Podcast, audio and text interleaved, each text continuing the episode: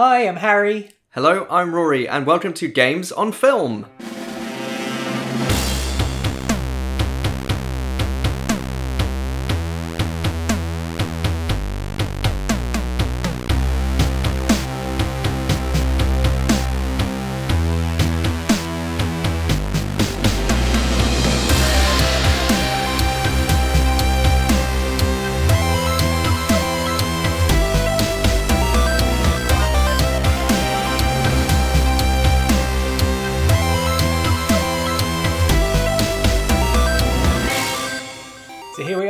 Episode three Rampage. Yes, It's a beautiful sunny day. What better day for podcasting indoors about a video game. about a video game movie?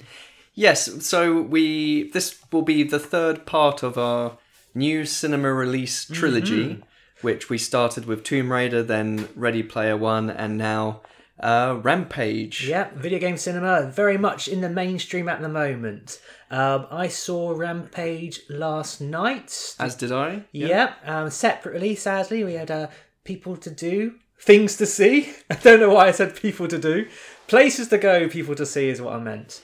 Um, and so, yeah, we saw it separately, and then we've come um, here at Rory's place, and we're going to have a little chat about the film. We're going to talk a bit about our experiences with the game, uh, and uh, then dive right into it, I suppose. Yeah, so if, uh, as we're in a different location, if it sounds a little bit different, Mm-hmm. that's the explanation to it. But uh, we've got our roaming mic, which uh, takes Yeah. us to wherever we need to. Yeah, don't record. abandon us because we're at Rory's place.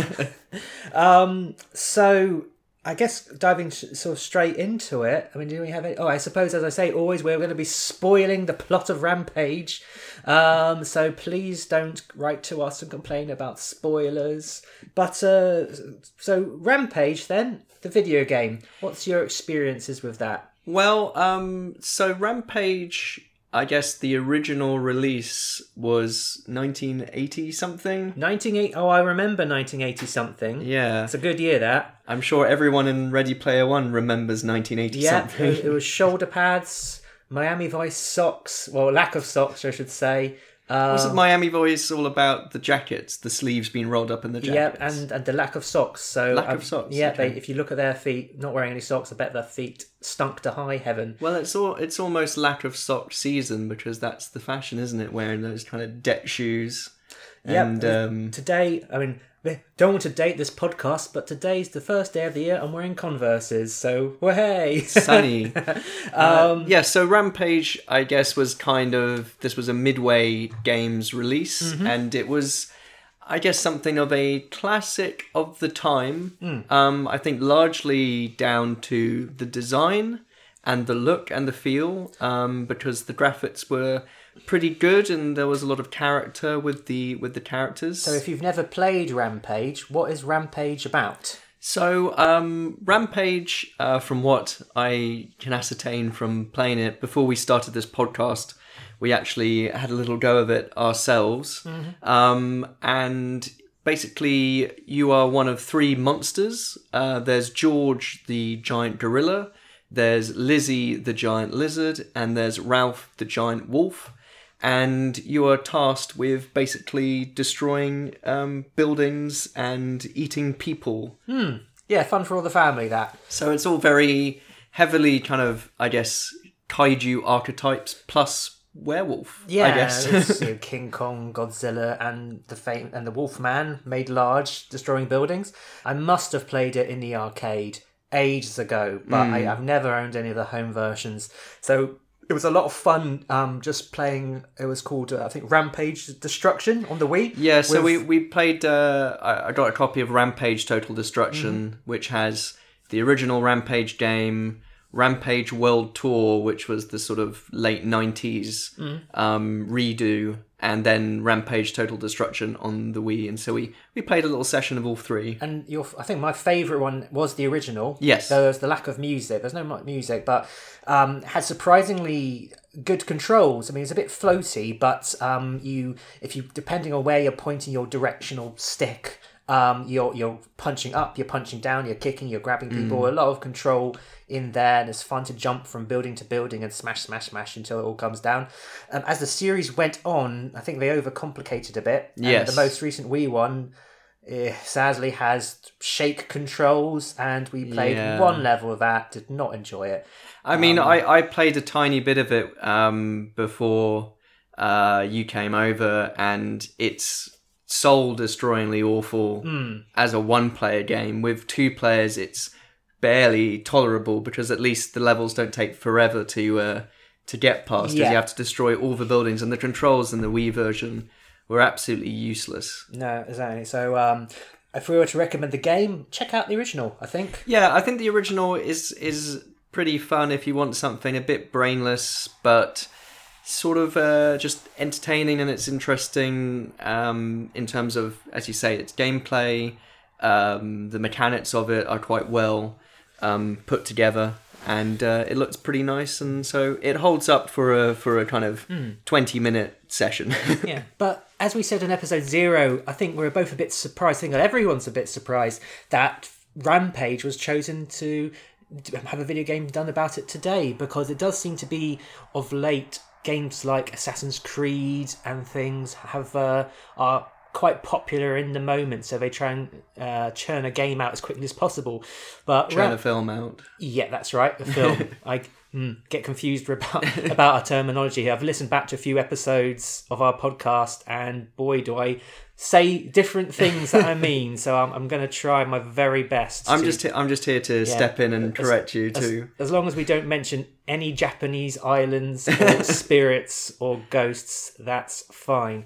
um, video game movies Hmm. most recently they'll be doing an adaptation of a recent or familiar game or something which has been released in the past Hmm. Yeah, few years I would say Rampage. Although I think a lot of a lot of gamers certainly remember Rampage. It's not permeated the popular culture like Mortal Kombat or Street Fighter. Yeah. I don't think there's been any news reports uh, like like Grand, Grand Theft Auto generated about about it. So but this i mean this speaks to a little bit because um, before um, when rampage was first announced and stuff and before we actually sat down and, and played it i was getting it a bit conflated with some other titles. It sort of it, it was a little bit like um, i was picturing it more like the king of the monsters which was a sort of snk beat 'em up beat 'em up, yeah. where you're kind of two monsters in a kind of you know various different Japanese cities, and you're you know throwing punches at each other and things, and also a little bit of Primal Rage, Yes. which was the sort of Mortal Kombat style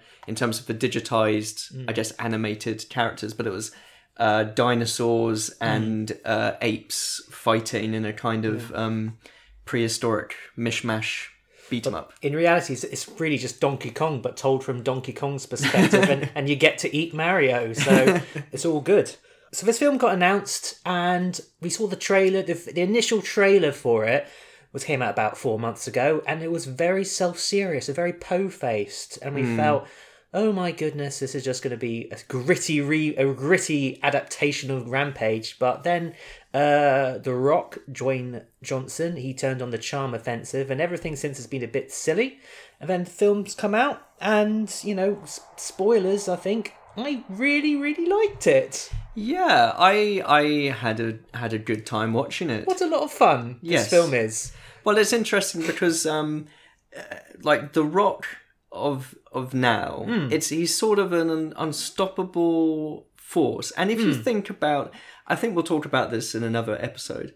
But if just generally, if you think about, if you trace his career, and he's had his highs, he's had his lows, but when you think about before The Rock, the most successful cinematic wrestler was Hulk Hogan. Yes, you sort I, of I, uh, I- Mr. Nanny and Suburban Commando. I was taken to see Mr. Nanny by a WWF obsessed, obsessed friend. I did not, I had not ever seen WWF, so um, even as a very young child, I thought this is bloody awful. um, but, but it, it's it, it's interesting because um, I guess you could you can chart like the Rock's more most recent sort of um, uh, career ascendancy. Um, Hmm. he's been from at it for a long time. How oh no long? no yeah he's, what, 10, he's 10, 10 odd years? oh uh, at, at? Hmm. least I think possibly one of his first When was Mummy Returns? Well, that was 1999, I think. Okay. So yeah, I mean, almost up to uh, 20 years. Mm. And there's that episode of Star Trek Voyager where he beats up Seven of Nine and he's a wrestler oh yeah, no, that true. stretching himself. But I think when he started, Oh no, maybe yeah, maybe Mummy One was 1999. Maybe Mummy Two was when he started uh, The Rock, um, shall we call him The Rock? Whatever rolls off the tongue, I suppose. yeah Um, interchangeable. rolling rock off the tongue, as it were. When The Rock started, I think he's trying to chase being the next Schwarzenegger, and I just think we're in this place now where movie stars just aren't the same as when as back in Schwarzenegger's day. They're they're not. I think one reason why this this film Rampage succeeds, where other other video game movies may struggle a bit, is that I, I would argue that this is very much a rock movie, Yes. not a video game movie. It is Yes. based upon the Rock's Charm Offensive. I mean, you know, wa- was his last film literally Jumanji? So he's done two Yeah. quote unquote video game movies in a row. He's, I think, he's come to starting as trying to be Schwarzenegger. He's he has got to a place where he's got a franchise for people who like fast cars and Jason Statham. Yes. Um, he's got a franchise for he does family stuff.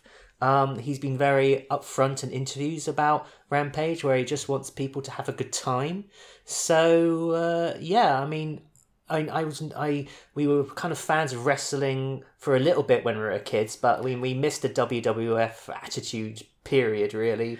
Well, I think I think basically yes. Uh, we had some Sky uh. TV access for a, for a brief moment, and so yes, we did. We ours was kind of a, I guess sort of Ultimate Warrior, Randy Savage era. yeah, Hulk Hogan, Hmm. Undertaker of a you know a kind of all the wrestlers then started just wearing nothing more than pants rather than all the elaborate costumes. So we missed The Rock as a wrestler, and you know, it, who would have thought? I've so there's The Rock, Dave Bautista, and uh, and John Cena. John Cena. Apparently, he's really good in a few things. Who would have thought it? I mean, again, if you say, "Oh, wrestling is acting," then it does make sense that um, wrestlers turn out to be good actors. Um, but but yeah, like some of our best movie stars right now, giving some of our greatest great blockbuster performances are from the old Worldwide Wrestling Federation. But I think I think is is what you were saying about the Schwarzenegger thing is interesting because in the rundown, as it's known here, but actually known as Welcome. No, it was rundown at other places in the UK. It's known as Welcome to the Jungle. Mm-hmm. So before he did Jumanji, Welcome to the Jungle, he was in another film called Welcome to the Oh Jungle. right, okay. And the start of that film, Arnold Schwarzenegger has a cameo. yes, And they kind of does it. He does a little kind of tags him in, sort of Mm. "You're up, you're next" to uh, the Rock as he's walking through. But yeah, so I think what's interesting is that yes, this current Rock naissance, Rock of what- Ages. whatever you want to call it, um, probably really kicked in when he joined the Fast and the Furious franchise and Fast Five. Um, but it's definitely increased, and it's it's interesting because the director of Rampage, Brad Peyton, Yes. he also directed. Um, this is his third film with The Rock. Mm-hmm. He directed Journey to the Mysterious Island, which I think was most noticeable for the fact that one of the posters of it featured Michael Caine riding a giant bee. Oh, I've got to see that film now. that was like the. I think it's in one of the top ten character posters. Oh. I think that was one of the things. And um, then he also did San Andreas. Yeah, I've not seen that um, either. which I didn't see. Um, and then this is his third collaboration, and it, it seems like with those films, you know, The Rock has found someone who will Gets him. gets him, and gets the kind of entertainment level that he's trying to uh, pitch himself. Yeah, but the director, what's his name? Brad Peyton. He, he's not had the most storied career. I mean, this goes without saying, I've not directed any Hollywood movies, so um, I guess, in fact, anyone, if it ever sounds like we're hating on any of these video game movies or directors, they've made a movie and we haven't, so um, we can, if they want to get in touch and say, shut up, um, they're absolutely entitled to. Um, but I will say, I'm a massive fan of the directors Cats and Dogs 2, Chris O'Donnell as the human, and Roger Moore as a cameo. It's got the most wonderful title sequence with silhouetted cats and dogs running up the Golden Gate Bridge along to a Chris, um, Shirley Bassey song. So I would, I would, She, yeah, she's doing a cover of um, "Better Get the Party Started" yeah, by Pink. I would absolutely recommend you check that out if you actually want to have a good old chuckle and a good time. so the the film. Should we get to the film itself? Should we? Um, we're not going to go blow by blow because the film is really split into three sections. Um, Yeah, three or let's, four. Let's let's let's uh, kind of hop around um, the movie and talk about it properly now. So the so when we, we get we get we come into the cinema, we see the trailers. We've But- we've, we've got our snacks. But we've, we've talked a bit about how the, the tone of the trailers have changed. It was self serious, then it got a little bit silly.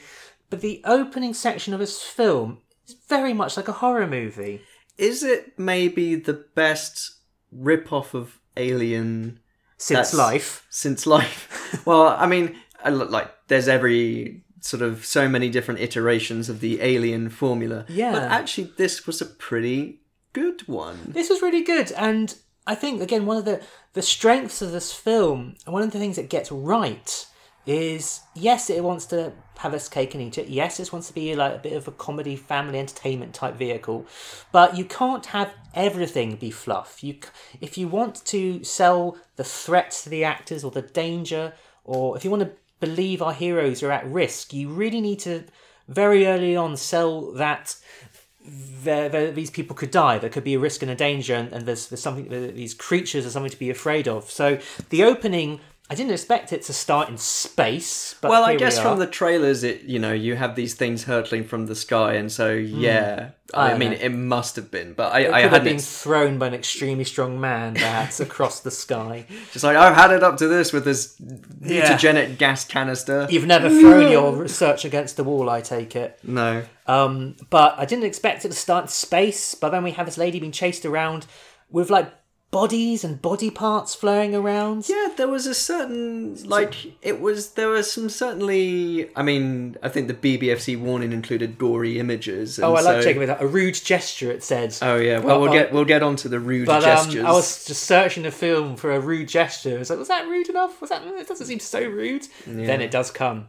Um, But yes, it's it's it's pretty tense and scary, yeah, and good, the way it's good zero G effect where she's floating around. So as a scientist, she's she um she's the last one left alive on the space station, and um but she's trying to get to an escape pod. But then the voice of her boss says you won't be able to get on the escape pod unless you get a sample of your research, and so she has to go back into the space station, pull out the research, which reminded me very much of um, the self-destruct sequence on the Nostromo in Alien, where she had to pull stuff out and slot it back in again, and, and all the while she's been chased um, in the shadows by a giant rat. And I was watching this in a cinema with like families with little kids, and I was thinking about them as like bloods and hands, and but like I was saying, it's it, it really does sell the danger of it. it was pretty intense. I, I like the shot when you know there's there's the kind of smoke and and fire and things in the background, and you can kind of see the silhouette of the rat monster um, sort of floating around behind her. And, uh, And then she get she she gets the research and she gets into the escape pod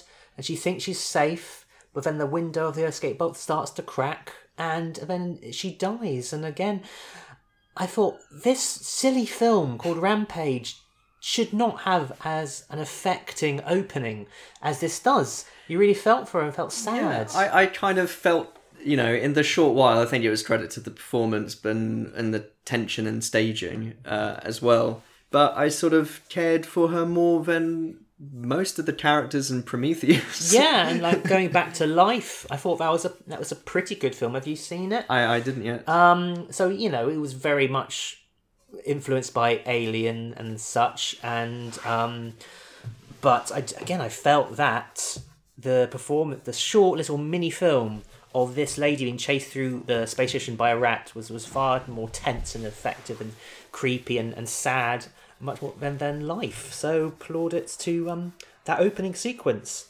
I think the next scene we get to, we are introduced to the to the Rock yes. um, who's dressed as his character from Welcome to the Jungle, uh, the Jumanji. yes. Um, and But he uh, does change his shirt um, before the movie starts proper. Yes, so he's into his I- iconic T-shirt. white t-shirt, White t-shirt. which I think he's well. I think on the cover of the Journey to the Mysterious Island, he's wearing a grey t-shirt. So Right. Okay. You, you've paid far more attention to this Journey Two poster, though. I admit any poster with Michael Caine riding a bee would probably uh, be hanging on my wall. Actually, so he he's his character is uh, Davis Okoye. uh, Okoye, and um, he's a, an ex special forces person who uh, now works with apes, and uh, it reminded me a lot of Chris Pratt's character in Jurassic World. And I was Yeah. thinking, what is it about the military which gets you working with animals?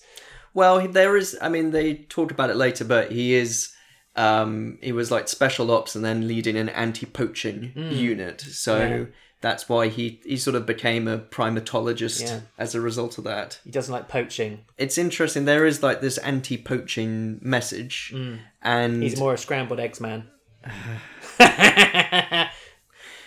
yeah. I don't know what to say to that. Um, so yeah, there's But uh, like, but uh, on on that, it's interesting because it's coming at a time when um, there was poor Cecil the lion Oh, who got shot by that evil dentist. Mm-hmm. Um, you've got the Trump uh, sons. Lots of every time there's oh, you know photos make- of them where don't they. make this political, Rory. Don't want this podcast to be I'm just political. saying that some Sorry. bad dudes. We don't want to offend any of our Trump listeners.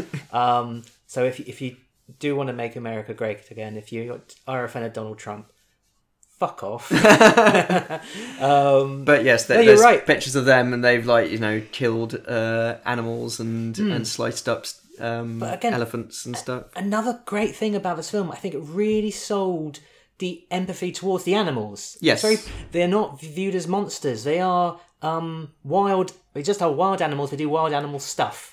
But I think that was I think there's a quote from was it the creator of Godzilla, Hmm. and it's always the problem with monsters is that they're too big, they're too tall, um, they they they have no control over you know their actions and who they are. It's just they were born into this world the wrong size and the Hmm. wrong shape, and it's not their fault. and it really conveyed that. I mean, we'll get to a bit later, but but George, you know, he's just horrified with what he's. George is the gorilla, by the way. Yeah. um, he's horrified with how what he's become, and and they really sell that. And so um, there's this bit where one of the new gorillas who have been introduced to the enclosure in San Diego uh, attacks one of one one of the Rock's mates, and at the start you think, oh, it's a really scary gorilla, but by the end of the scene, the Rock explains, oh, he's just he's scared. He's been introduced into this environment. Let's take care of him. And again, just plaudits. I think all round, great performance from the Rock, skillful direction. Great performance from the apes. From well, the apes are fantastic. Wasn't the CG? I mean, we. I, I must admit, I do miss Kong, the film Congo, and two thousand and one, where people are dressed up as apes. I mean, I'm sure. I think it's a bit sad. I, I, I guess we're all motion capping the apes now, but Yeah, who, who I think the, who did I the think- visuals in this? I don't know, but I, I think the the um yeah those people who would have dressed up in ape costumes to do ape mo- uh, performances probably quite happy that they can still do ape performances now, but they just uh, can do it without wearing you know Hmm. Really big hot. Hmm. furry costumes, and they can just wear you know wetsuits with ping pong balls or Hmm. or whatever. The Rock, he's yeah Davis Okoye to use his character name. Uh, he's this primatologist at the San Diego uh, Zoo, and we are introduced to his best friend in the whole wide world. Um, Not at the zoo. not the humans. He's very much. It's made very clear that he doesn't care for humans throughout the film. Um. Which I can empathise with. Yes. Um, particularly when you go and see it in a packed cinema with lots Yes. of annoying people around. Um, and uh, yeah, we're introduced to George, who is an albino um, gorilla. And I sort of wonder I mean, it's interesting because later on they explain how uh, they met and how when Rock was doing his anti poaching stuff, he found baby. Baby George, Baby whose George. mother was being brutally killed by poachers, and His, so big, his big blue eyes, baby George as well. yeah, and they he explains that oh well he's you know an albino gorilla is going to fetch a huge amount on the black market. Um, so he, Ironically, yeah, white gorilla black market. Um, so he decides to take care of him, and he explains that you know the poachers shot at him, they missed. I shot back. I didn't. is we could have a whole conversation about whether or not a human life, even a poacher's life, is more valuable than the gorilla. But hey ho, That's not the message of the film. That's the not the message message is these are bad people. they, they are Um, bad people. We can't deny that. So uh, yes, They knew the life they chose. Yes. So um, we're introduced to um, George, and I guess the reason why they make him an albino is you know because of that, and they explain explain that, but also it's probably to make it a little bit distinct from King Kong. I don't know. It's just more whitewashing, isn't it? In, in Hollywood, isn't it? yes, they whitewash the gorilla. Um, but- yes, but I I, th- I think also because as we get on in terms of the versions of the of the creatures which are taken from the game, you have uh, the wolf. Not that there's any kind of big giant wolf copyright infringement that might be in place, but with um, the giant alligator, Hmm. which which appears as well. It's like in the game, it's more of a Godzilla Yeah, style true, creature, and I think they were like, Litigation. yeah, let's make it less Godzilla-esque, and I, I think it, it works by making it more a giant giant alligator. Yeah, and it makes it different. I mean, there's the litigation side, but it's also. I have seen Godzilla the films. I saw him a couple of years ago, and so yeah, make him different. So that's smart. You know, there's some tragedy in this, but Hmm. generally George is a very friendly, funny character, and I think the humor that you were mentioning, which wasn't present in the trailers, really comes out Hmm. in this kind of introductory scene. There's a scene when the, he's communicating with George. He, um, side note, I mean, he he communicates with George so well. I think this would be the biggest story in the world that he can he can have full conversations with this gorilla. Not, Yeah. not on a me eat now, me sleep now. It was a proper like l- sort of sarcasm and all sorts of things. And I Yeah. thought this would be he'd be the most famous man in the world. Um, and then you get your the rude gestures that were well, promised. yes. Um, the first rude gesture of the film, um, they go for a fist bump, but he turns. George turns his finger around and flips the bird. Yeah. And it made all the children in my cinema crack up right up and down the screen. Oh sure, yeah, that was... was- probably the biggest response. yeah, and you knew it was going to. It comes at the end as well, and of course, same thing again. It was a callback. It's okay. George. George. George. Easy. Uh-huh. okay. Okay. Oh, very funny. It's very funny. We're all very impressed. Yes, yes. You and I laughing at your joke, okay? New guy, he no laugh. He cry.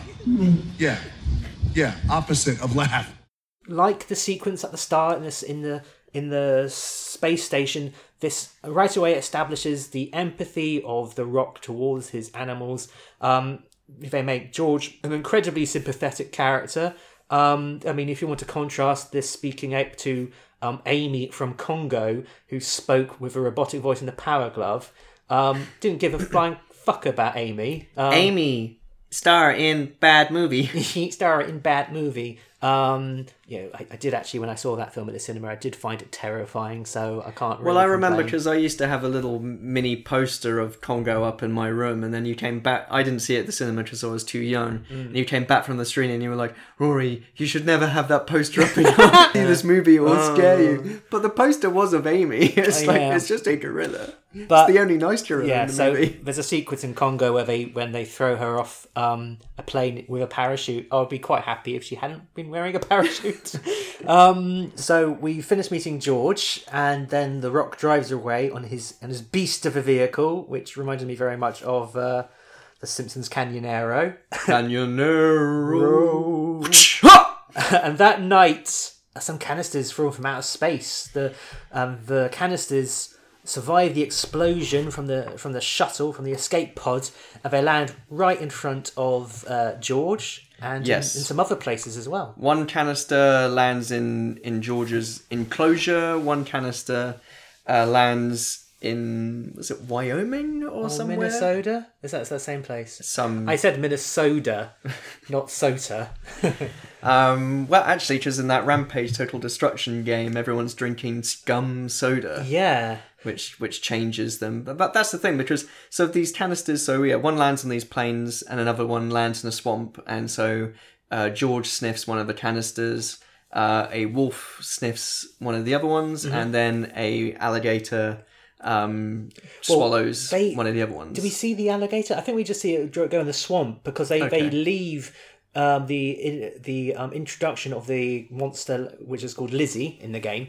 They leave the introduction to her a little bit later, but they sort of again the audience is waiting for her to show up. Even if you've never played the game, you would know that there's three canisters and and where's the third monster? Hmm. And actually, there's this. Uh, we're skipping, just jumping ahead a little bit. One of my favourite reaction shots was when uh, Jeffrey Dean Morgan, um, who plays um, Foghorn Leghorn in the film, I, aka the Agent Harvey Russell. Agent Harvey Russell, he he does a little eye roll just before well when he realizes oh there's going to be another monster and I, I that lovely little moment there. But the audience is is ahead of everyone because they know another monster's going to show up. So that was that- smart. But that's another difference with the game is that in the game it's it's people who metamorphosize Yes, I into the monsters. Uh, there's there's there's one bit of negativity I've seen in the comments relating to this film. There's certain people who seem very obsessed that oh it should be humans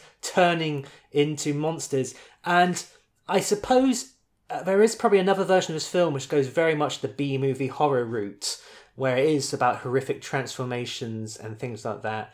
But I, I think they went made the right call here. They they I feel the makers of this film looked at the game and worked backwards from a lot of, th- lot of things. They wanted to have monsters just running straight through a city, and they they thought, how can we do this? yeah, it's because And they the- go backwards. And, and I just think if it was like people being mutated, and then the armies attacking them, I think it would have made it just a bit messy.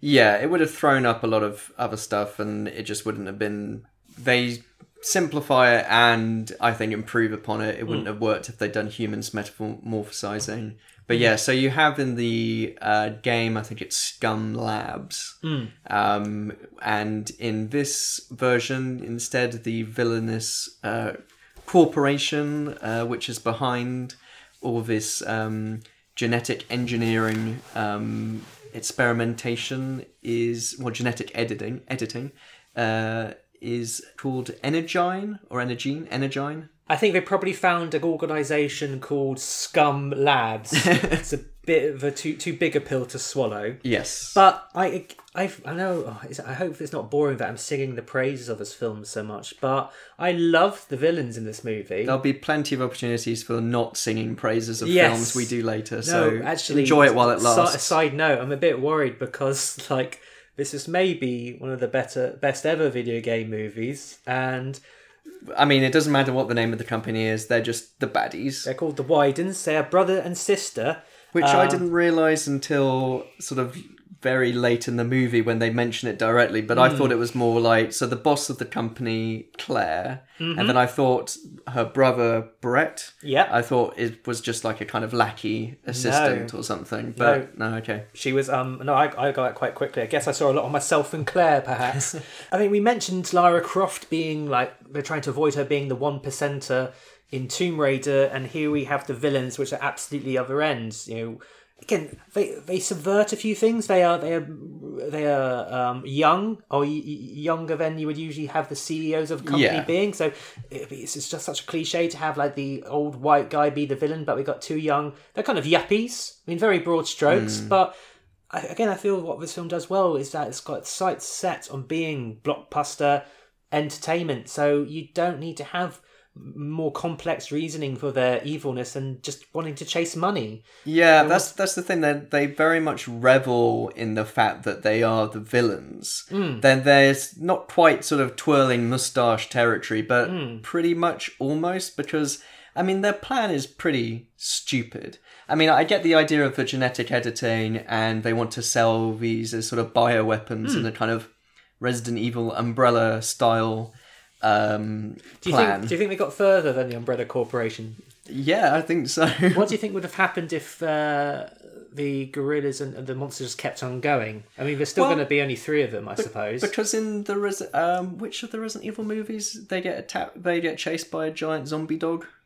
Number five, maybe. Is that the one set entirely underground? Yeah. Anyway. let's say Resident Evil. We'll cross that bridge. Retrocution. Um, we'll cross that bridge when we come to it. But yes, what I liked was that they sort of activate the sonar tracking to get the monsters to come to directly to them. directly to them. It's like, I mean, yeah, because they want to go and collect the samples, which of which of the canisters which have landed, and you know that doesn't work, so they get the monsters to come to them, and it's a little bit like, um, yeah, well, I guess the monsters will destroy each other, and we'll just collect a sample and do it to the highest bidder, and their plan ca- is carried out, Yeah. but then they just They just They're just really bad earlier. no, I mean they're entirely about morals, and we get a bit of characterization as well because their office. I like the office because their shelves were all red. They reminded me of blood cells, genetic coding. Okay. Um, but the desks were strewn with like toys and stuff, and in the background of the office there was absolutely a rampage arcade machine. And again, it does a good job of not doing that annoying thing of completely referencing the game. You don't have a bit like in the Street Fighter movie where M Bison is playing a video game well, yes, you, you, you can imagine that in this universe, Rampage was a game and they were inspired by it. But that but that raises a lot of questions. I mean, if if the Rampage video game exists in the world of Rampage the movie, which Hmm. it clearly does because it's in the background of several shots. yes, Then and she says it's named Project Rampage. yes, But she didn't know they were testing on like rats and she mm-hmm. is a pet rat. She didn't know that these canisters would go land next to very coincidentally a No. lizard, a gorilla, and a wolf. that's a gimme though. I can imagine that coincidence happening. Yeah, but then at no point does anyone else say this is just like the video game Rampage. Oh. not even does she say this is just like my video game. And I'm glad I'm glad it didn't. Hmm. But I'm just saying it's one thing which I'm will probably notice, and it's something we'll look out for in movies. But it's when a video game movie acknowledges the fact that it's a video game, not just references the source material, but as you say, like having M Bison and Street Fighter playing a video game version or saying game over or something. And this has it in the background, which is fine. And there are references to the game later on. But I just think it completely breaks the world if you start Hmm. saying that she. Oh, um, the rampage in this world can't be the same as what's happening in the film. I choose to believe that these characters are so disconnected from reality. They certainly seem that way. They're, they're so psychopathic in a way that just like a video game. just like a video game. But they're so psychopathic that they would absolutely take inspiration from a video game and science it up a notch. just for the, just for the lols. yeah, for the lols and the lots of cash. There was a second. There was a second arcade machine next to the Rampage one, um, which you saw in later shots, but I just couldn't see which title it was. I'm afraid. So Whatever the sequel's going to be. if you if you know if you spotted whatever that second game was, then do let us know. Just just to you know satisfy my curiosity.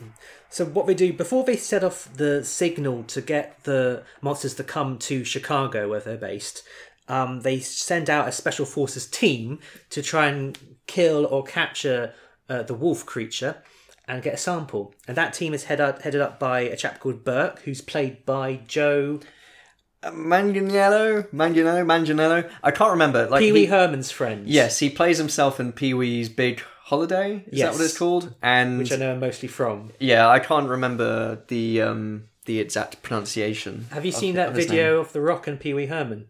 No. Pee Wee Herman was in WrestleMania 27. Oh, Right. Pee Wee gets to say, um, "Can you smell what the pea is cooking?" um, The Pee Wee Herman sees your point. I'm in. I want to be on Team Bring It. You want to be on Team Bring It? Yeah. You want to be a man? Yeah. Then there's one thing you need to do, Pee Wee. You know what it is. If you smell Breathe,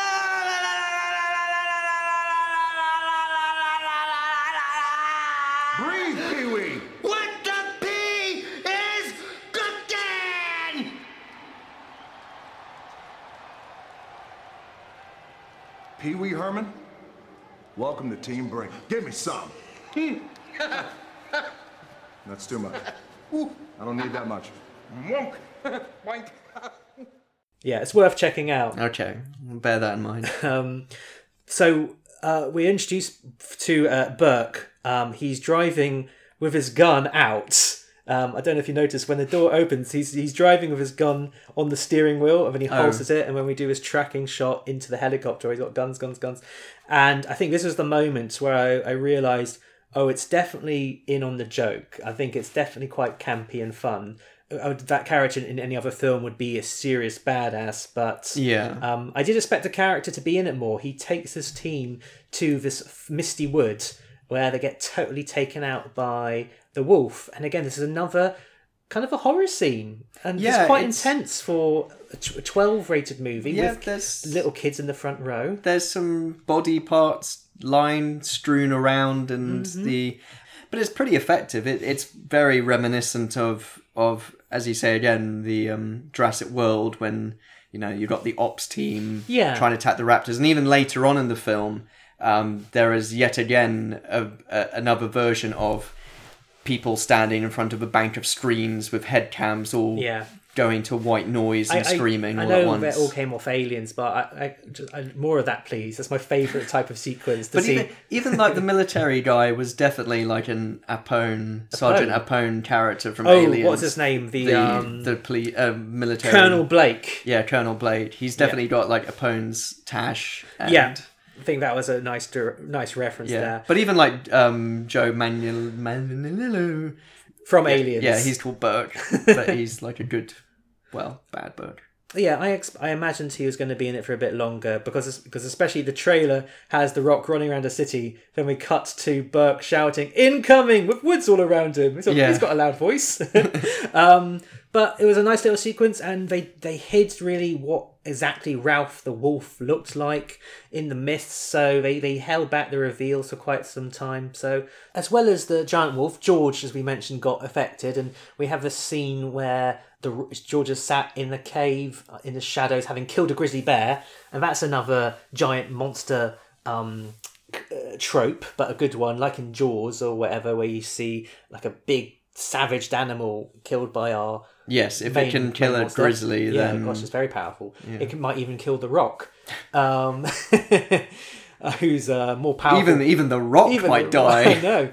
Um, George is quickly revealed to be supermassive, and my sequence. Well, no, because he's, he's he's sort of big and stuff, but he's not like super big yet. So they basically contain him in a he's cage. happy to go into a cage. okay. Yeah, and then he just gets bigger and bigger, and then he gets really hungry, and There's a then he sequence gets. where, where he was like, "Go and get me some food, like Yeah. the biggest banana you can find." he was he was getting uh, hangry, I believe is the Yeah. the expression. But, But, yeah, in between um, George, go, before George goes on a rampage, we're introduced to uh, Naomie Harris, who plays um, Doctor uh, Kate Caldwell. She arrives at the zoo where George is based, and we find out that she was uh, part of the Ener- Energyne Corporation, but her research, as is always the case, gets corrupted for nefarious ends. And Yes. so she's she'd have been she'd attempted to do a cyberdyne type situation where she erases all the data and things. yeah, she was trying to work on some sort of genetic editing cure to help her brother who hmm. was terminally ill. Yes. and So her research was an aid of her brother, but when she tried to stop the research from being corrupted, she went to jail for 13 months, during which time her brother died. yes, And again, another reason why I think this film is good is that we get two sob stories, really. We get one from The Rock and one from her talking about her brother and through performances and, and direction. Um, they convey it really well, and then that's where we are. I've, I've but seen- it's sort of it's built into its characterization, which Hmm. also is of service to the story. But it's just usually those kind of sub story things are just like, oh, but this is why I need to do this thing. But this, Hmm. this is is like, how I was made. yeah, but this is why I can't, you know, show any emotion, or this is why I have to kill this bad guy. Yeah, this one. But this sort of feels very kind of, you know, it's connected without being contrived. Yeah, It makes sense that this is all happening to all these characters. yeah. Um, how do you think her performance was? Did you do you like her in this movie? I thought she was fine. I I I I have had problems with her in the past. I don't think she's particularly good at acting. um, I'm very sorry, Naomie Harris, but like, there's been every time I see her in something, I've found her to be a bit of a weak link, and I think case in point as well. Like talking about the film Moonlight. Um, she got the you know nomination for a performance, and I understand she only had three days to film three different generations of her character, and she was filming it in between press tour dates for uh, Skyfall or Spectre or something. Yeah, probably So she was she was filming all in between these things, but it's just you see the rest of the film, and every other cast member is doing a very nuanced, kind of very subtle uh, restrained performance, but she's completely kind of like wild, crazy, hmm. and I, I get it. That's part of the character, but she's she sticks out like a sore thumb in terms of the you know histrionics and over the top hmm. dramatics, and she's just it's not good. She's like the thing which really doesn't like upsets the balance of the rest of the movie. I mean, I've always got a bit of a soft spot for her because I remember seeing her on CITV. I think she was in the re. Uh, Uh, uh, there's a remake of The Tomorrow People, and so I really liked that show when I was a kid. And then she was in Twenty Eight Days Later, and and and yes, perhaps as as I'm a massive James Bond fan, I quite like her because she's in James Bond. But um, yeah, I'm, I think mean- I think you're right when she's not so good at the old. I think she's she's she's fine in this. I mean, it's it's it's usually in these these kind of movies, it's sort of a thankless role where mm. you're kind of just following the hero and maybe some sort of potential love interest chemistry. But I think this film actually plays that well, and she's definitely She's not a love interest. yeah, and it's it's it's not as simple as oh, you know, brains and brawn kind No. of team up. They complement each other Yeah, well. So uh, George escapes. He, he goes a bit because this um this this stuff not only makes them large, it makes them angry and go on rampages. And he, he tries to escape and he gets as far as the car park before tranquilizer, tra- tranquilizer darts gets him. And I found this refreshing. Another subversion. You expect these monsters to be invulnerable right away, but no, I found it really nice that they um, get tra- he gets tranquilized, and again it shows that he's not invulnerable and I just, it just makes it sort of makes it more realistic for me. Yeah, so basically he gets captured and taken away by um, government Well, they they, officials. they arrive in DHS marked uh, SWAT gear, and I thought it was. I kept getting confused. I kept thinking it was DFS, Yeah, I was I was Like- like, why are you talking about sofas? Direct Furnishing Supplies. uh, what does DHS stand for? It's um direct. No, not direct. Department, of, Homeland, Security.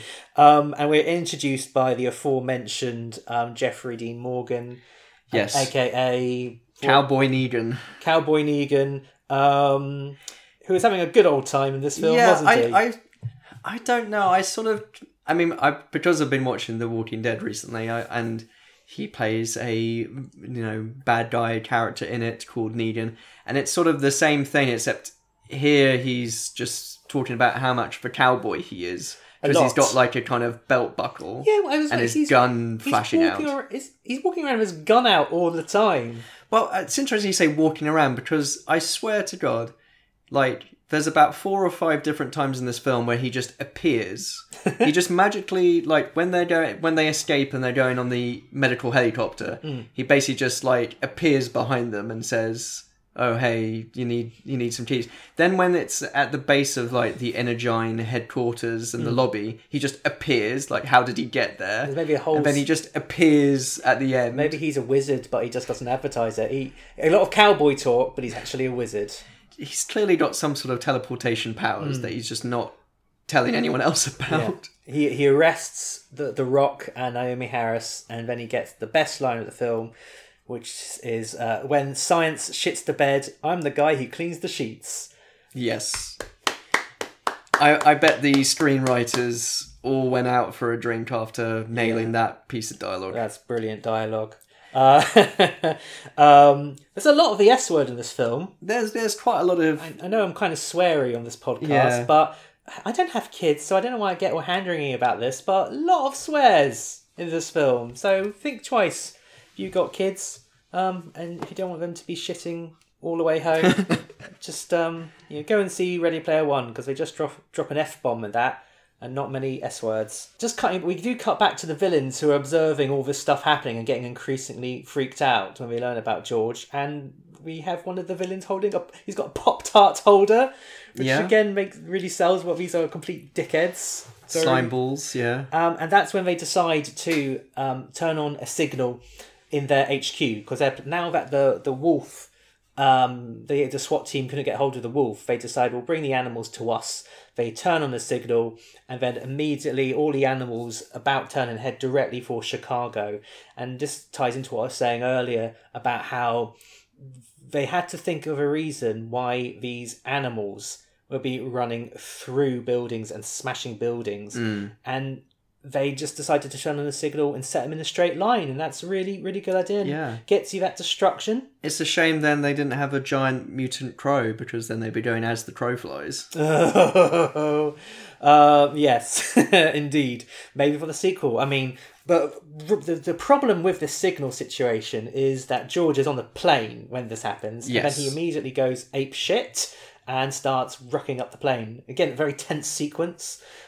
Yeah, Um, the, the, I mean, I think generally the action was well shot. I think the plane sequence was a little bit messy because it was just close quarters and, you know, he's out- just flinging different, like, military police, like, left, right, and centre. And the outside of the plane is, is though the CGI in this film is is mostly very good, the plane stuff looks pretty poor, and it got me thinking how CGI planes don't look really much better than model planes. So I think it seems like I've seen like most blockbusters nowadays have a scene set in the cargo Mm. area of a plane. Just the Mummy's got that. I'm pretty sure there's in Fast and the Furious six maybe. Mm. It ends with a fist fight on a plane, as does eight. Lots of planes Mm. in movies. it's about cars, though. Those movies. Yeah, have they had a have they had a flying car yet? Car with wings. no, but they parachute out of a plane in cars. Hmm.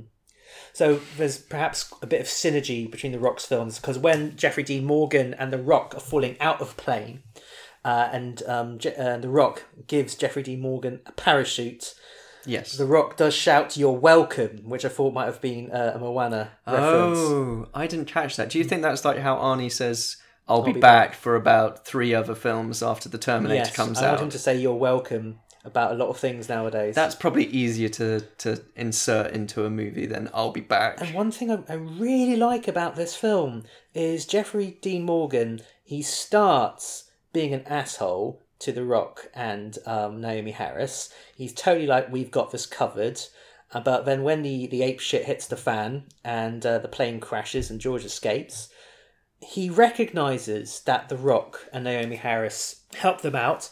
And he totally turns. He's now like completely pro The Rock and Naomie Harris. He's and it's really refreshing to have the government stiff mm. not be a government stiff in in spite of all logic. He's like, you know, you guys know your stuff, and we're going to help each other out. yeah, Such a difference. it's like you saved my life, and you know what you're doing. So here's the keys to the helicopter, so you can escape. yeah, you get so many films where like whole half hours devoted to the heroes trying to convince um, the government guy being that that they know what they're talking about, and they just he only has to prove himself once. It's sort of yeah. When they do that, it's like adding faux complexity. It's like oh, we need. It's like when there's a movie where it's like two friends and there's like a falling out or something, and then we get back together, and it's just like, uh, you're just doing it because no one wants to see. You know, they think it's more dramatically interesting to see two people who like you know, uh, who like each other for ninety minutes, when actually that is the more satisfying experience. I think. So, so Rampage is a film about respect, friendship, and mutagens. yes. Yes. So anyway, so uh, after the plane, um, George teams up with Ralph, and they go rollicking around the countryside on the way uh, to Chicago. And there's a bit when they're talking to the military personnel, and it's saying, "Oh, you know, a gorilla and a wolf would never sort of team up together." And I was just waiting for them to reference Homeward Bound. But they never do. You know, the one where it's the two dogs and the cat, and they go on a Oh, journey across. I like- thought it was all dogs and Homeward Bound. I thought there's a cat amongst them. But anyway, I was no one says homeward bound. And it just sort of seems like this is this is the obvious Well, parallel. So you, so you think it's a stealth sequel to Homeward Bound? it's Homeward Bound 3 Rampage. the, the secret of the ooze. the, the third act is kind of a. I mean, this is, is. I think I didn't check how long it is. It's a ninety-minute movie, isn't it? I think it's it's about 1 hour 45 perhaps and just moves this along. this like uh, third sort of act is pretty much half an hour of solid Video game action. destruction. it's funny going into this film not knowing much about it got the impression that it was really is trying to distance itself as much from the game as possible or not make it so apparent as a video game movie and then when we hit this section and there's so much iconography, so much iconography from the video game. It's set in Chicago, like the game, although all the shots of this river made me think of Gotham City. Oh, um, yeah. um, from the Dark Knight. Um, when we play the game now, there's things like women in red dresses being tossed about the place. Um, there's tanks and, and helicopters, and, and I mentioned people being squashed, and these are all bits you remember from the game. And it's not done in an obnoxious way where all the cast of Street Fighter rock up for no good reason. George crashes through uh, a famous arcade chain in America, Yes. which was totally added on because it's not in the trailers; it is in the film. It's probably the only real product placement Hmm. That I remember p- being prominent, apart from the Rampage arcade machine. Hmm. But yes, uh, George does tear the sign off of Dave and Buster's. Yeah. I love the bit the our heroes converge on the command center where Colonel Blake, did you say? uh, Blake, Colonel Blake is there, and Colonel Blake says, uh, "We have our contingencies in order," which made me think the army has a giant monster plan. I love it. they got a monster plan. But Actually, just just talking, I, I, I forgot in that bit. Um, you know, The Rock has various different facial expressions because he is a good actor. But one that he does very well is his Paddington Bear style hard stare. does he? And there's this one bit when when they meet the um, uh, Colonel Blake and they're being escorted away.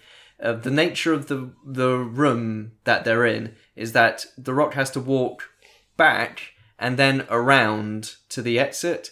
So he basically turns and does a really hard stare at the Colonel. Then it cuts back to the Colonel and he's walked all around the office. And then he comes back and does another hard stare at him just as he leaves. Made the So- Colonel feel this big. Yes, exactly. I think The Rock does a very good hard stare. And later on, um, he does very good screaming while firing grenade launcher or screaming while firing So is this The big guns. Yeah, yeah, yeah. Okay. He does very good, you know, kind of bulging eyes and screaming mouth, uh, shooting face, which you don't Yeah. see enough in movies. the thing okay so I, i'm clearly a fan of this film but i think there's one thing where it gets a little bit wobbly is that it, does the drama it does the the terror and it, like, it's very much more of a horror movie than i thought but then the rock is a bit quippy as well and when they're stealing the helicopter and escaping from the clutches of the army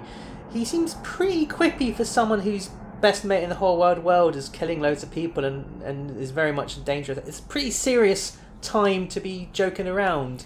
And I uh, don't you and got to keep it light or you'll I cry. know, but I think there's ever so slight disconnect between, as you say, his wild-eyed moment, the machine gun, versus all the quips. But it's The Rock. I think with another actor, it might not sell that, but you're you're always on board with him, so I, I let it pass. It didn't, it didn't bother me too much at all. Of course, the wolf flies. Stop, stop me, oh, somebody stop me. Stop me, stop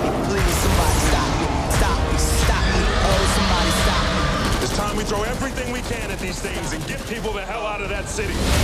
Let's go save the world.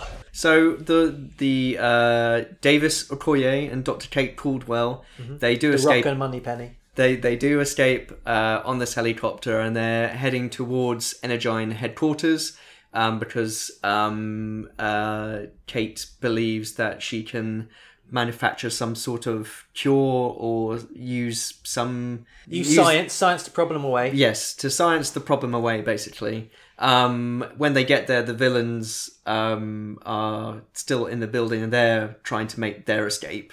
But then they sort of catch them um, trying to steal stuff from the labs, and um, Uh, the lady, she Claire, Claire. flat out shoots the rock. yeah, the basically shoots him in the stomach to the point of completely incapacitating him, so Hmm. that she can then sort of take uh, Kate as a hostage. And, And were you not ex- to spoil anything, but then The Rock just sort of appears in the nick of time to once again move Kate out of the way of some falling debris, because he does that quite a bit. Hmm. You know, you're talking about false drama earlier. yeah, okay. He shrugs off a bullet. He basically just says, "Oh, I guess it didn't hit any of my vital yeah, organs," I don't and know then if, I don't know that's if you- it. Have you, have you ever been shot? Because you, No. lo- you lose a lot of blood.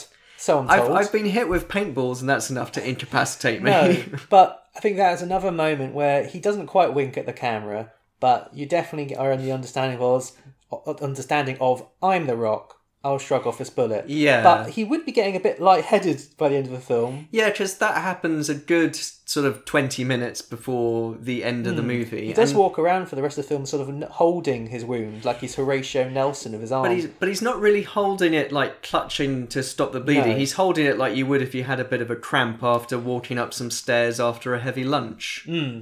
But still, even though it's perhaps a little bit silly that he's walking around, I don't think in the moment you expect Claire to flat out shoot the Rock. No. Um. So again, Again, villain points. yeah, her her mo- her brother seems a bit mortified by this. She, she's definitely uh, the one wearing the trousers, as it were, in this Yeah. relationship. Because he's the one who says, uh, I just don't want to go to jail. Yeah. So they go to the roof with Naomie Harris uh, hostage, but only briefly. Where they've got the um, beacon. beacon, but you know, stupidly their helicopter pad is next to the beacon. Although, as I say it, I realise you wouldn't have a helicopter pad in the middle of the building. They could have had an underground Um, no, base. That's very much Umbrella Corporation, I imagine, where they have uh, an umbrella pad, umbrella pad, a helicopter pad. Anyway, getting sidetracked. They arrive at the helicopter pad right as George has climbed up the building and is all smashy, smashy, smashy. And Yes. um, and you said you'd recognise the iconography. You said as soon as she revealed her red dress, and she is basically cosplaying as the lady who's grabbed by a gorilla. Yes. on the- on the on the rampage title screen, Mm-hmm. it's got a big gorilla arm, and it's it's holding a a uh, woman in a red dress, and um, that's exactly what happens to Claire. She gets grabbed. And gobbled up, Yes, which she- I loved. it's it was I was wondering because th- that's a big part of the games is that you can like people. eat civilians, but I was I didn't think were they gonna go that far with it, and no, it's just George. Proper you know, horror movie death. Exactly. And I liked the sort of shot where it's just mouth agape and she's sort of falling in slow motion with her arms. Yeah. waving, just screaming. Yeah. And, you know, I, I found similar sequence in Jurassic World Hmm. very upsetting. I didn't, but I could talk Okay. about that. Shall well, no, no, no. Let's not talk about it. but I found this. found but but even in in Kong Skull Island, I thought the deaths were quite mean and done for comic effect, but in a very cruel Hmm. way. Whereas here, it's like she's been a supervillain throughout the whole movie, and she gets a kind of comically villainy death, and it's like hmm. that's fine. I felt a little less happy about the way her brother gets hmm. dispatched, because that felt like a very not cruel, but it's it's weird because the, he kind of just like agent Jeffrey Dean, Negan, Morgan, Russell, Cowboy Man, Leghorn. Leghorn, basically just says, "Oh, you can escape, you can go," and then the A rock smashes him. not the Rock, No, oh yeah. a rock just crushes him to death. no, like a piece of falling building just Yeah. completely splatters him and blood goes everywhere, and Conveniently as well. yeah, he, almost- basically. Like Jeffrey Dean Morgan basically just shrugs it off and just like, oh, oh well, I better take another exit then. But that scene is a bit strange because Jeffrey D. Morgan does a deal with the male villain saying, You Yeah. give me all the stuff and you can go on your way. And then fortunately, the villain gets crushed by debris. If that didn't happen, um, Jeffrey D. Morgan has just let him escape. Yeah, but at least he gets a laptop and a rat. Yeah, a bit strange. But um, Yeah. they're. I mean, so we like how these villains. We mostly like how these villains die because again, Yeah. they didn't feel the need to do that thing where they say every villain is the hero of their own story. I think these guys in their own story know they're the villains, and and I love it. Um, but they are. They are. They they don't last until the end. They're gone maybe 10, 20 minutes, fifteen minutes from the end because now we've got to deal with the three monsters who have now got no signal uh, tracking him to uh, the centre of Chicago. They're just going bonkers. Yeah. Um, but by this time, Naomie uh, Harris has got the uh, antidote um, for um, for their madness, for their rage, but, not did, their size. did she administer it, or did she? Did the whole building collapses and George kind of gets knocked out of his aggressive state and becomes good again? but through but- the antidote. But how was that administered? because they um, gave the antidote in, in um the villain's handbag Oh, okay. uh, or whatever she was holding, and um she and and then swallows, yeah. swallows it. Yeah.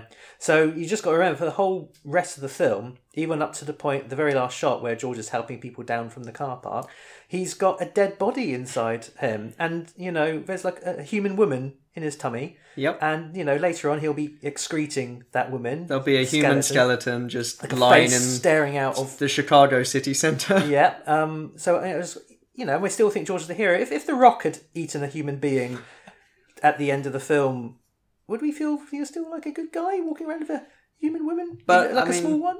But it's, I mean, I wish I had um, medication that was that fast acting. Again, another thing I like about this film is that they do some quick shorthand to get George on the side of the good guys. There's not Yes. some pseudo psychology where the enemy of my enemy is my friend or whatever. George is aggression. George's aggression gets cured, and so it's, we all get a little smackdown between the ape, uh, the lizard, and the wolf. And a human man, Yeah. he does sort of run at them like I'm going to sort this shit out. Oh, oh no, bad idea. Yeah, if they- only there was a helicopter around for me to jump into. Yeah, so Lizzie quickly decapitates and eats Ralph's head. Yep. Um, and um, then it's just Lizzie, George, um, square off. And yes, you, you have these huge, sort of destructive cities, debris everywhere, massive monsters. Then you have tiny CGI Dwayne Johnson just Even kind of like running around. Giant Dwayne Johnson. He's not as big as a giant gorilla. No, but that's the tagline of the film: is "Big, Big meets meets bigger." bigger. Yes. running around. But when when you mentioned uh, the Rock looking like you know, all wild eyed and rah with his machine gun, when he's firing off his uh, RPG Yeah. at Liz, it reminded me of Doom. Um, he looked like Doom guy up top all the rubble and uh, with a big old gun, but um, It's called the BFG, not the BOG. BOG. Big old gun. big old gun. Um, but fortuitously, there seems to be a helicopter just sat there, which he jumps into and fires off the machine gun a bit. And uh, what what's the well, you know, twice in a row, George the Rock is about to be killed by Lizzie, and then out of from from behind Lizzie, George jumps up with a big rock or something and smashes Lizzie's head. He does that twice, and the second time is the is the killing blow because the second time um, is with a uses a- spike Yes. to go He's- through the eye. George got impaled on a big spike. Oh no, got impaled on a spike. I think is that our third Alan Partridge reference in as many podcasts. Gotta be.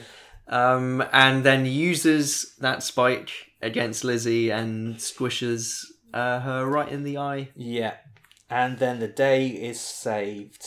Um, but we have this moment where George looks like he's dead.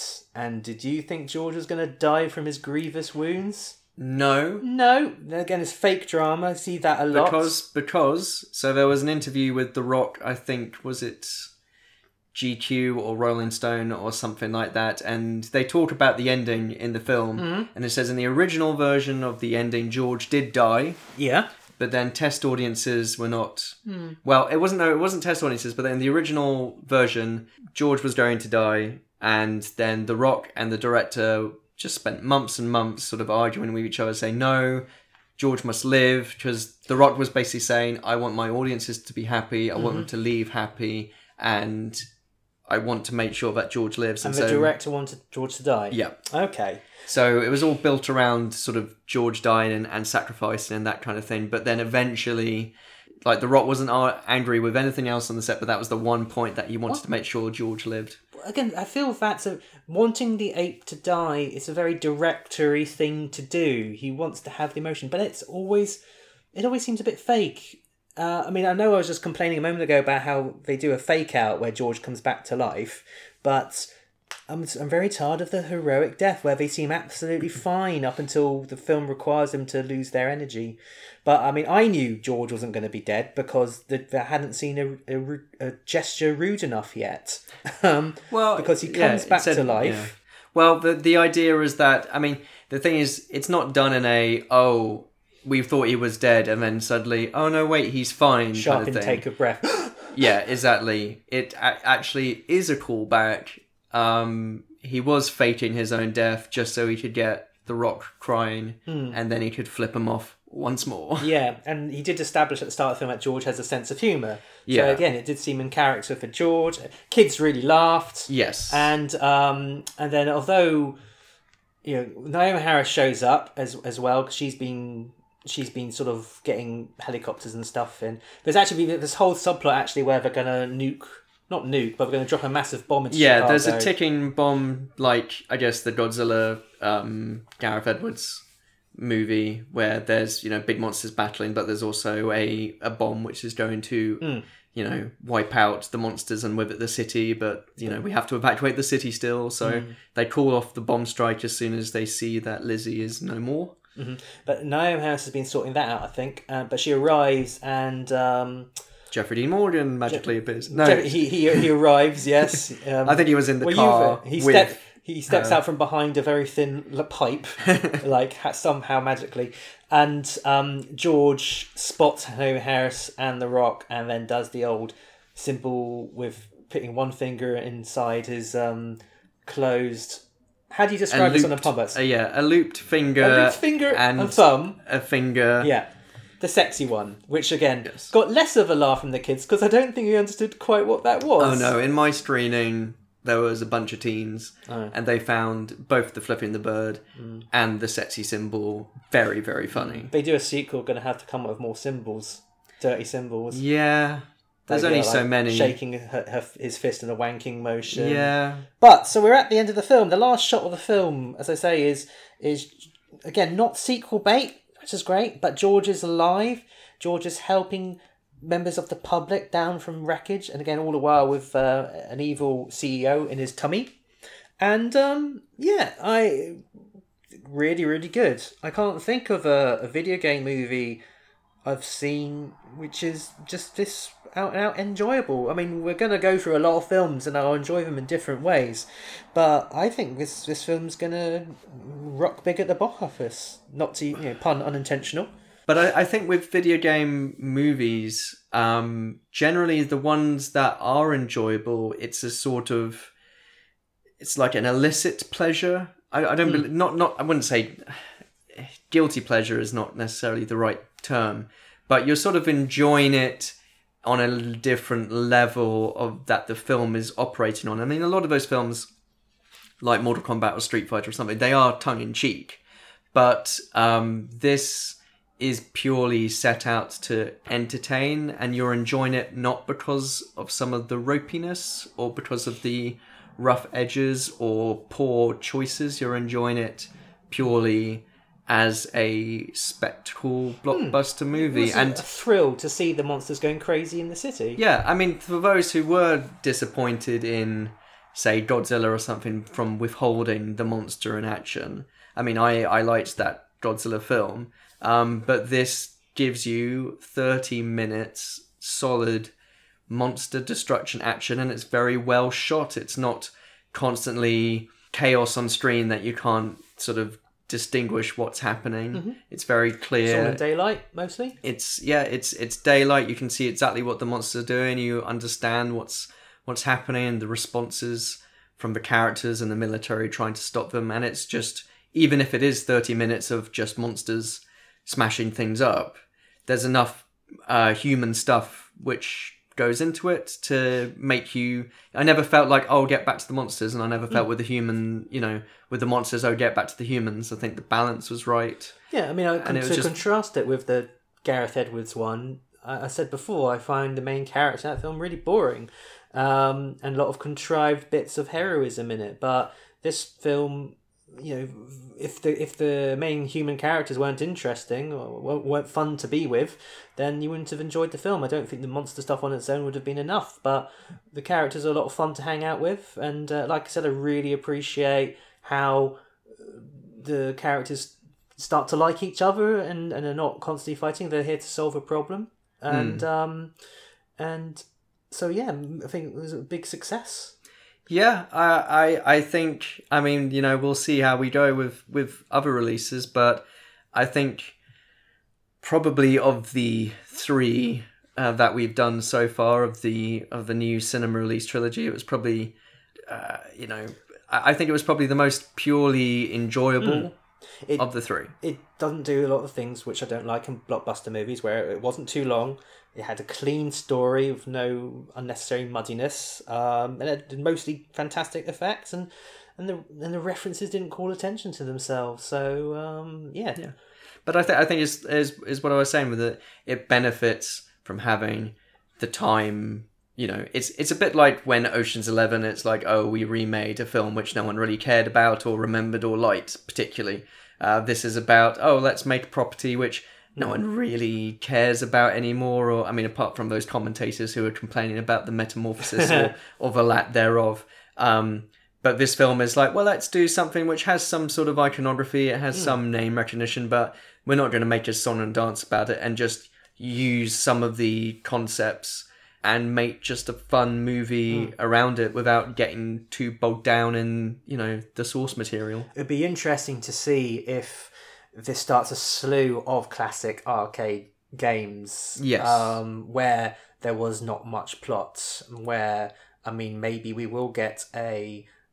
You know, you can go right down to Pac-Man or something. How will you turn a Yeah, or Pac-Man Space film. Invaders, Space or Invaders. I guess Pixels slightly covers that in a slightly different fashion. Yeah. But well, I mean, let's not worry about that too much. But uh, I mean, I guess just in the 2000s, you had a bunch of um, movie versions of classic TV shows. So you had like Charlie's Angels and Starsky and Hutch and uh, the A Team and um, Dukes of Hazzard.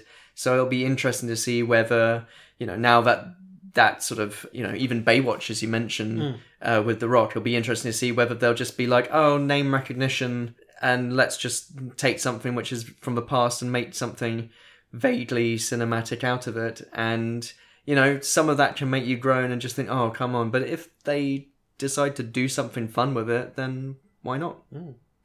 So that concludes the th- the third cinematic release in a row, and the first three full podcasts. But that was the the training levels done with. But now we're going to start doing what we're really here for, which is going deep into the depths of uh, Mars's moon, I should say, or Yes. deep into video game movies of the past. Well, DVD releases, Blu-ray releases, streaming, and all the like yes we're, we're going back to review some classics classics with heavy quote- quotation marks Yes, and as you may have guessed from the what I mentioned earlier, the first game movie we're going to con- uh, do discuss as a as a connection to the one we just talked about, The Rock, Dwayne Johnson. He's starring in Doom. Yes. Well, this is a little bit inspired by um, uh, a tweet by The Rock himself. Um, there was a list on Rotten Tomatoes which was saying that the current score for Rampage's reviews puts it top of the video game movie list, as in the best reviewed or highest percentage of good reviews uh, of any video game Still movies. fifty three percent or something, wasn't Yeah, it? I mean it's still it's still like barely a pass. But um, so what did this tweet say? Dwayne, I'm not going to do Dwayne's voice, but No. he said, "Wow, very cool Rampage news. Not pointing to the scoreboard yet, but it seems we may have finally broken the dreaded video game curse. And remember, I starred in the stinker Doom, so I have lived thy curse." And what was uh, the Doom Twitter account's response? Yes, so the Doom Twitter account saw this and just tweeted Dwayne. Dwayne, Dwayne. Dwayne. Uh, no response from Dwayne yet, but um, yeah. So uh, The Rock was not a stranger to the old video game movies, as we mentioned earlier. He was in the adaptation of the Doom video game franchise. Both he's in it, and also Karl Urban is in it, and uh, Ro- Rosamund Pike. Rosamund Pike. So uh, yeah, go, both Ro and I have seen this a few times. We'll be watching it again for the podcast in a couple of weeks. with fresh eyes. So Yep. please do Do uh, join us. watch uh, watch new um, before the new episode comes out. So It's also on Netflix right now, Netflix UK, and um, I'm sure you can rent it for a, a nominal fee at the various places, or CEX probably has it for 50p. um, so join us when we tackle Doom in a couple of weeks. yes, I've been Harry Steele. My And- Twitter handle is uh, at Only Man Who Can. I've been Rory Steele, and I'm on Twitter at Rory Steele, R O R Y S T E E L E. Uh, you can find games on film uh, in all the various different places. You can find us Twitter at Games on Film Pod, Facebook Games on Film Pod, SoundCloud.com slash Games on Film Pod. You can email us gamesonfilmpod at gmail.com and our music is provided by the very wonderful David Lightfoot. Don't forget to uh, like, share, and subscribe this as well. Uh, more listeners, the better. please review and rate us on iTunes and wherever you can. Rate and review us, preferably high scores. And remember to look both ways when you're crossing the road, because we'd hate to you lose some followers. Yes, or be a Bit moral at the end of the podcast look today. both look both ways because you never know there might be a gorilla crossing. Oh no. Anyway, thanks a lot for listening. Take care. Thank you. Bye bye.